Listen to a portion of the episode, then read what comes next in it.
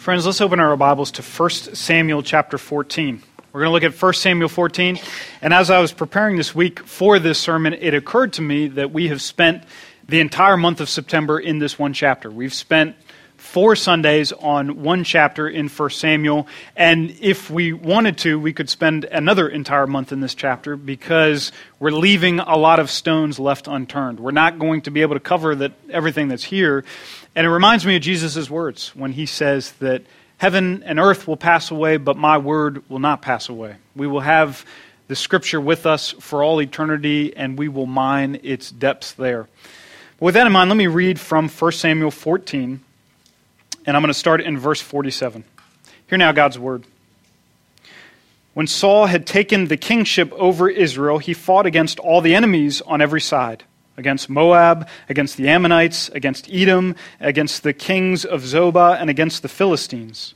Wherever he turned, he routed them, and he did valiantly and struck the Amalekites and delivered Israel out of the hands of those who plundered them. Now the sons of Saul were Jonathan, Ishvi, and Malchishua, and the names of his two daughters were these. The name of the firstborn was Merab, and the name of the younger, Michal. And the name of Saul's wife was Ahinoam, the daughter of Ahimaaz, and the name of the commander of his army was Abner, the son of Ner, Saul's uncle. Kish was the father of Saul, and Ner, the father of Abner, was the son of Abiel. There was hard fighting against the Philistines all the days of Saul, and when Saul saw any strong man or any valiant man, he attached him to himself. Let's pray together. Father, you say that your word will not return to you void, and so we ask that you would do that very thing in our midst. We long for it to go forth, to plant itself into our hearts, and to change us, and to make us look like your Son, Jesus. Would you do that? We pray in his name. Amen. You know, the division between 1st and 2nd Samuel is a man made one. We divided this book that was originally written as one whole story into two parts, and then we divided the books of Samuel into chapters for us to reference and to be able to access. For our purposes, we're going to study just the first half. We're going to study 1 Samuel together. And we could think about the book of 1 Samuel as a play that comes to us in three acts. This helps us understand the book of 1 Samuel. It helps us to divide it into neat chapter headings where we can sense what's going on and what the flow of movement is. The first act in 1 Samuel is the act entitled Samuel himself. It's chapters 1 through 7. And in those chapters, we get the rise and the prominence of Samuel as the man who God uses to move his kingdom forward.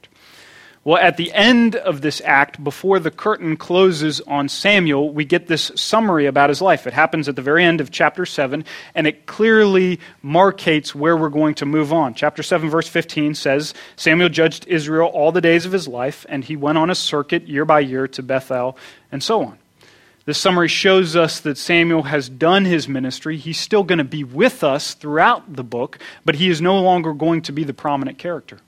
And when we open chapter 8 and move in the second act from chapters 8 to now 14, the new act is entitled Saul. Saul is the one that God raises up. Saul is the one who takes prominence in these chapters as the one God is using. And when we get to the end of chapter 14, as I just read, we have another summary which helps mark this is the end of this act. Act 2, the curtain is closing on Saul. And Act 3 is going to open and introduce us to a new person, a man after God's own heart, who we will follow in Act 3, King David. But true to what happened to Samuel, this uh, summary statement is given to us. This is what we just read. This is a way to wind down Saul's ministry. Even though he's still going to be with us, even though he's going to be alive through the end of the book, Saul is moved from center stage to become a foil character for David. The things he does shows us what David is not like. David is a man after God's own heart, and that's the new role that Saul will take. Well, we read this summary statement, and it's a little bit surprising to us because it's a very glowing review of Saul and his life. We've spent several chapters with him since chapter 8. We've been talking a lot about Saul, and we've said some very unkind things about him because the Bible has. The Bible has shown us ways in which Saul has turned in on himself and his world has become about himself. And now we read the summary statement, and it says, These are some remarkable things about Saul. He was a very strong king. He had a strong family. He fought valiantly, and he delivered Israel from the hands of those who sought to plunder them. It reminds me, telling the story of Saul, of Wendell Berry and his remarkable novel, novel Jayber Crow, where the character Jayber says, Telling a story is like reaching into a granary full of wheat and pulling out a handful. There's always more to the story to tell than can be told. That's true about Saul. You look at this man, and he is a very complex character. There's more to tell about Saul than can be told and we watch him wrestle in his relationship with God. He's a coward at one turn and he's courageous at the next. He's a person in last week in this previous passage that pushes people away from himself, and now in this, this section, he's a person who draws people near to himself. He takes such earnest stabs at religiosity and reigning that you just want to come alongside the guy and shake him and, and call him to attention. He's a, a complex person who wrestles in his relationship with God.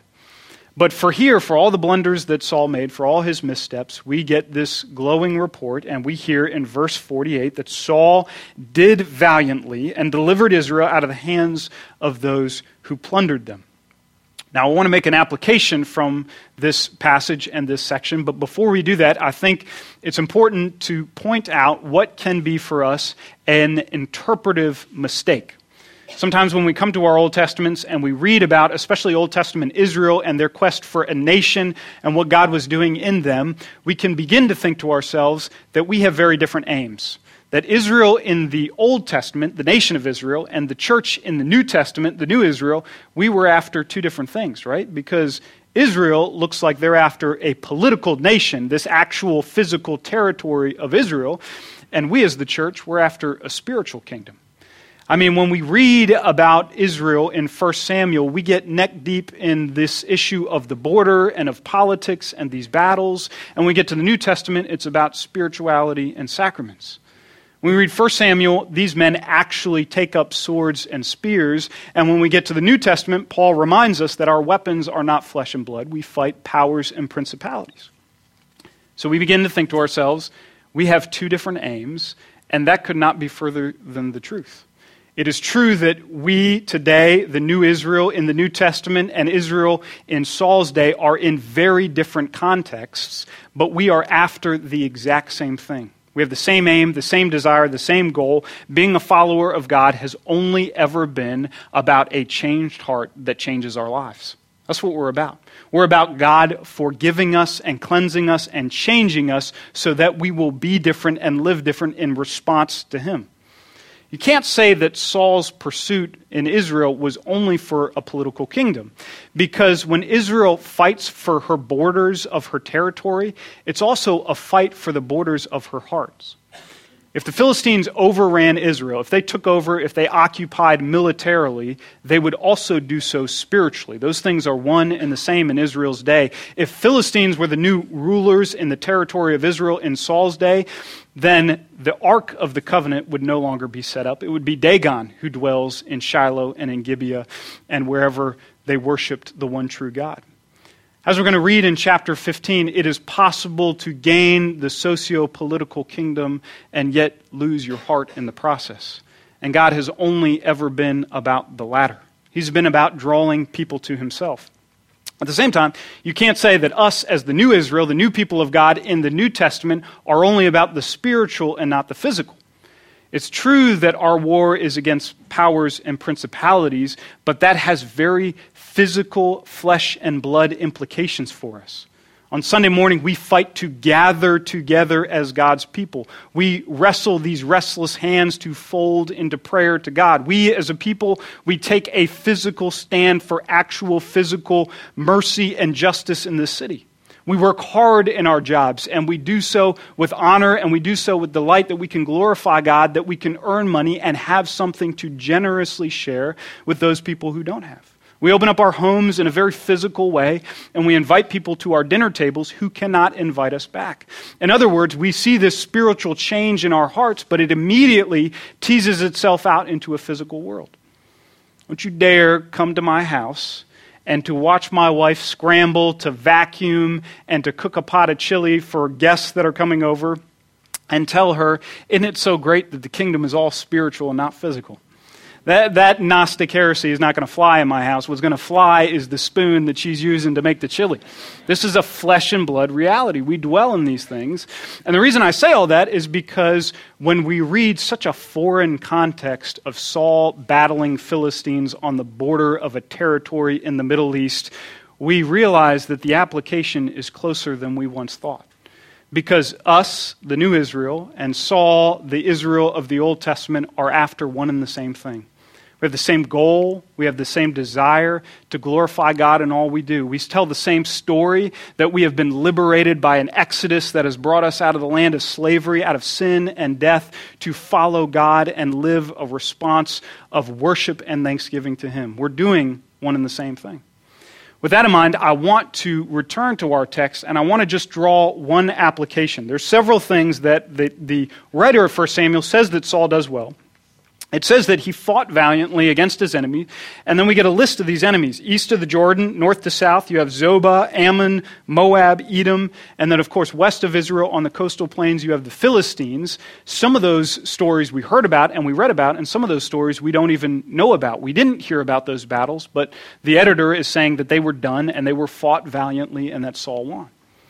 The place I want to zero in is verse 52, in which we learn one of the ways in which Saul was able to do just this. The text says, There was hard fighting against the Philistines all the days of Saul, and when Saul saw any strong man or any valiant man, he attached him to himself. Friends, I pray myself as a leader and us as a church that we would fight for this description in our community of faith. That this would be true of us. That we as a young church, when we look back on this season years from now, would be able to say with 1 Samuel, there was hard fighting in our day. But anytime we saw a valiant man or a woman, we attached them to ourselves, and God brought victory. The reason we want to fight for that reputation and that description is the same reason we said when we studied Jonathan's armor bearer earlier in the chapter, where we said that radical faith and radical friendship that is part and parcel of the kingdom that God is build, building. We do this because this is what the kingdom looks like. It looks like being knit together as a community that serves him. It was striking to me to remember that one of the first things God ever tells a human being is this it is not good for a man to be alone. God tells Adam that in the garden, and that sentiment, it echoes down the halls of redemption. From Adam and Eve to Abraham and his offspring to Saul and his Israel of attaching people to himself, even to exile when there was a remnant that still worshiped God, to the New Testament where Jesus brought disciples around himself, to the New Testament church where 120 gathered in his name, to us today where we meet together as God's people, and for all eternity when we will worship as a community of people. It is not good for a man or a woman to be alone and so we won't be, and we shouldn't be. When you watch Saul turn around and grab a person and draw them to himself, he is doing what we were designed to do as human beings, and he's doing what we were designed to do as citizens of God's kingdom. That's what we do. I was talking to a, friend of mine this past week, and we were just talking about the woes of moving one location to another, school and grad school and career and the wear and tear that moving often has on our faith. You, you, guys understand this. We always underestimate how showing up in a new location can really wear down our spirituality, and we can waver in our commitment to God and following Him because we're not surrounded by the community that we once were. And my friend asked what I think is a very insightful question. He said, I want to know, am I a Christian because I really believe this, or am I Christian because I've just been surrounded by good people? Isn't that a great question? I think all of us essentially want to know the answer to that. We all want to know if I was stranded on a desert isle, would I still have these same commitments? Would I still say the Apostles' Creed with such gusto? If I was by myself in a secular city and I didn't have these people around me, would I still believe all these things? In other words, have I made this faith my own? Is it more personal than it is social? I think that's an insightful question, but I think it's a trick question. It's true that we do, as individuals, repent of our sin and we trust in Jesus for our salvation. We're going to have new member interviews tonight. We want to hear a person say, I have done this, and I trust in Jesus alone for my salvation. We want to hear that from a person's mouth. But to ask, can that same person be a Christian, whether they're with people or not with people, is not a question that our Bible asks. It's putting a test to ourselves that the Bible doesn't even put to us. I mean, the Bible understands that there are bizarre, extreme Patmos Island kind of situations where somebody is truly alone in their faith. But other than that, every single one of us is being knit together in a body, in a vine, in a temple that's being built by built, built brick by brick into a temple of worship to God. There's no sense in asking about the other because that's not how we're designed to live as a human being and to a follower of God. To ask, would I still be a Christian if I didn't have the church, is kind of like, to stretch the analogy, asking, would I still be a good husband if I didn't have a wife? I mean, am I just doing these things around the house because another person is living there or because I really value the entity of husbandry? It's not a question that the Bible is asking us because it is constantly calling us to live arm in arm with another person. Now, we actually have several members in our church who are part of Alcoholics Anonymous. They're either there now or they've been there formerly. We have several members in our church who are in Sex Addicts Anonymous, so both AA and SA, they're either there now or they've been there. I don't say that to embarrass anybody, I say that to embolden us to say, there are people in our midst who are getting serious about sin and addiction, and that's a wonderful thing. Now, the more I, I talk with some of these men and women who are in both AA and SA, the more I understand that there's, if there's one place that these groups don't play games in, it's that we're going to do this as a community. That you're going to seek wholeness and sobriety as a community of people who are going to link together. Often that means a weekly face to face meeting with a group of people that's going to talk about addiction. Sometimes that even means a daily phone call. You're going to pick up the phone and text or call another person who is going to hold you accountable to sobriety. They don't play games about doing this on your own. I'm trying to imagine what it would be like to show up to an AA meeting and to say, you know, honestly, I'm not interested in a sponsor because I want to discover if I'm interested in sobriety in its own right and not because somebody is calling me every single day.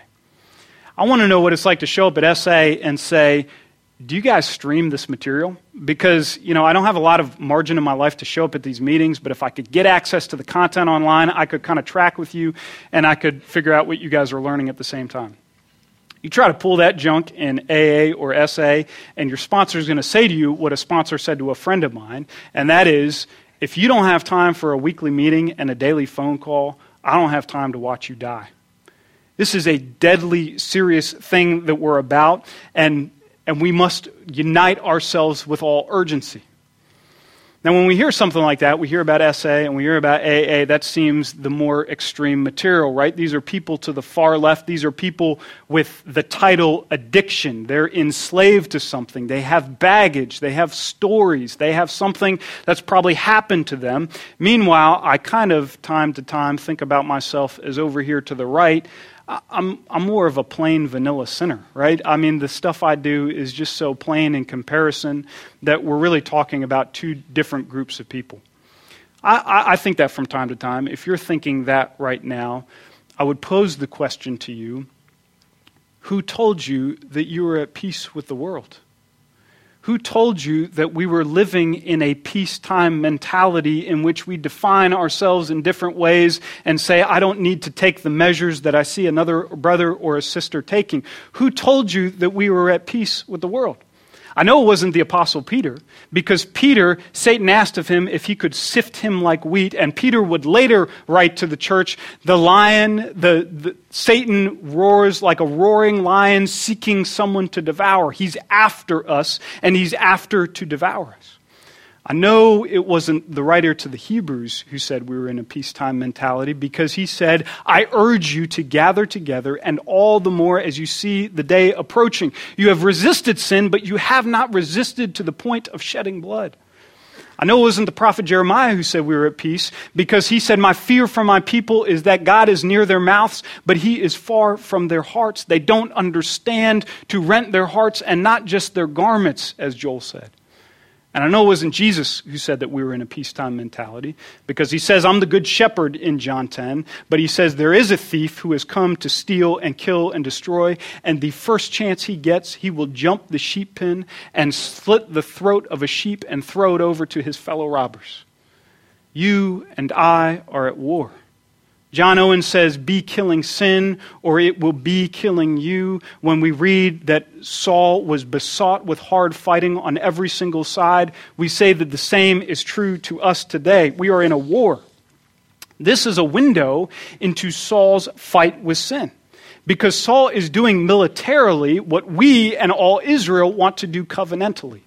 He is drawing people to himself to pursue what God is calling him to do of all the things we've said about Saul and all the missteps that he's made, we said that he can have this theme in his life of ignorance. He never knows what's going on. He doesn't know what God is up to. He doesn't know what Samuel is up to. When this, there's this tumult in the camp in the Philistines, he doesn't know what's going on. He doesn't know that Jonathan's missing. For the rest of the book, he doesn't know where David is and what he's up to. Ignorance just prevails in Saul's life. You know the one thing that Saul is not ignorant about in his life? That he is at war with the world. Saul understands very well that he is fighting a battle for the territory of Israel and ultimately for the territory of Israel's heart. He is at war. There's a scene that you're never going to see in Saul's life. You're never going to see Saul wandering through the countryside in Israel and coming on a strapping young man who is plowing a field and saying, Man, it was great to get to meet you, but I better get back to Gibeah and see if there's any household chores that I can do. That's not going to happen. Saul cannot afford that. He is at war. He does not have the luxury of a coffee hour Christianity. When he sees a valiant man or a woman, he attaches them to himself because he cannot afford to leave somebody in the countryside when there are garrisons to be taken and there are prefects to be assassinated. You know, one of the quickest ways to spot a Christian who has been lulled into a peacetime mentality? It's a Christian who does not attach another person to themselves. They can't imagine why they would need to do that, and so they don't do that. And meanwhile, this is one of the greatest gifts that God has given for our life and faith. One of the best ways we take our Christian life seriously is to attach ourselves to somebody else who takes our Christian life just as seriously as we do. Friends, when we find a valiant man or woman of faith, we draw them to ourselves. We attach ourselves to them because we are going to need each other in the world that Jesus wants. Let's pray together.